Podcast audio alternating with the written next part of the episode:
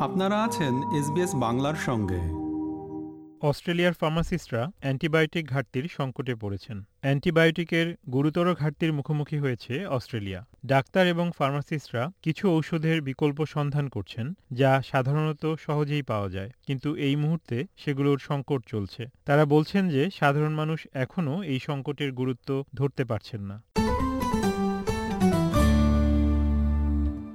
Mic young ষোলো বছর ধরে একজন ফার্মাসিস্ট হিসেবে কাজ করছেন তিনি বলেন I've been a compounding pharmacist for uh, roughly seven years, and I've never once had to compound the antibiotics from scratch because they're readily available from normal chemists everywhere, and they are pretty reasonably priced.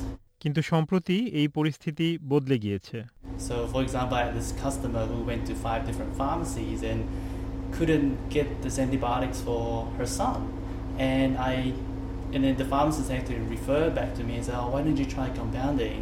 Compounding কেমিস্টরা antibiotic তৈরি করতে পারেন তবে মাইকিয়ান বলেছেন যে সাধারণত এটি করা হয় নিয়মিত বাণিজ্যিক পণ্য যারা সহ্য করতে পারে না তাদের জন্য কিন্তু এখন পরিস্থিতি সত্যিই উদ্বেগজনক It's scary because one, it costs a lot of money, and and two, um, that really highlights, you know, real shortage of this essential medications to everyday Australians. বর্তমানে অস্ট্রেলিয়ায় তিনশো ষাটটিরও বেশি ঔষধের সরবরাহে সংকট চলছে, যার মধ্যে পঁয়তাল্লিশটির গুরুতর ঘাটতি রয়েছে। কিন্তু থেরাপিউটিক গুডস অ্যাডমিনিস্ট্রেশন বলছে যে, এটি গত তিন বছরে গড় মানের চেয়ে কম। আর অ্যান্টিবায়োটিকের ক্ষেত্রে ঘাটতির তালিকায় রয়েছে প্রায় বিশটি ঔষধ। টিজিএ প্রধান সহকারী অধ্যাপক জন স্কেরিট বলেন It's one of the worst clusters of antibiotic shortages, and the issue is there seems to be no single factor that's caused it. Uh, we have to remember, of course, that in the northern hemisphere they're in the middle of winter, and there's a lot of chest and other bacterial infections, and so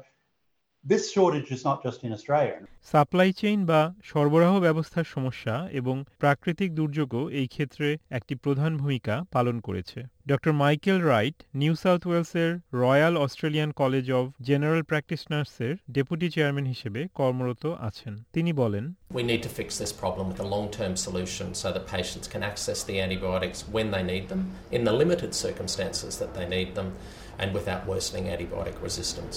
TGA বলছে বেশ কয়েকটি পদক্ষেপ আপাতত এই সমস্যা সমাধানে সহায়তা করছে যার মধ্যে রয়েছে উপযুক্ত বিকল্প খুঁজে বের করা আবারও সহকারী অধ্যাপক জন স্কেরিটের বক্তব্য শোনা যাক From July this year, companies will be required, if they're getting reimbursed through the PBS, the Pharmaceutical Benefit Scheme, they will be required to hold four to six months normal supply. কিছু কিছু ঔষধ যদি এখানেই অর্থাৎ অস্ট্রেলিয়াতেই উৎপাদন করা যেত তাহলে হয়তো এই সংকট মোকাবেলা করা যেত তবে সবগুলো ঔষধ এখানে উৎপাদন করা অসম্ভব হবে We have a, register of all the products that are approved for use in Australia. Looking at medicines writ large, together with medical devices and other products that we regulate, we have almost 100,000 of those products. And there's no way on earth that Australia could make all 100,000 products. That's even a bigger challenge than asking us to make every single brand and make and model of car that's on the world market. টিজি আশা করছে যে আগামী কয়েক মাসের মধ্যে এই অ্যান্টিবায়োটিকের ঘাটতি কমে যাবে এবং এটি আশাবাদী যে আগামী ইস্টারের মধ্যেই সরবরাহ স্বাভাবিক অবস্থায় ফিরে আসবে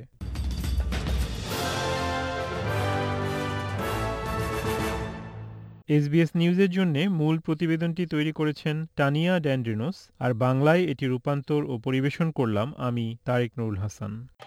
আমাদেরকে লাইক দিন শেয়ার করুন, আপনার মতামত দিন। ফেসবুকে ফলো করুন এস বাংলা।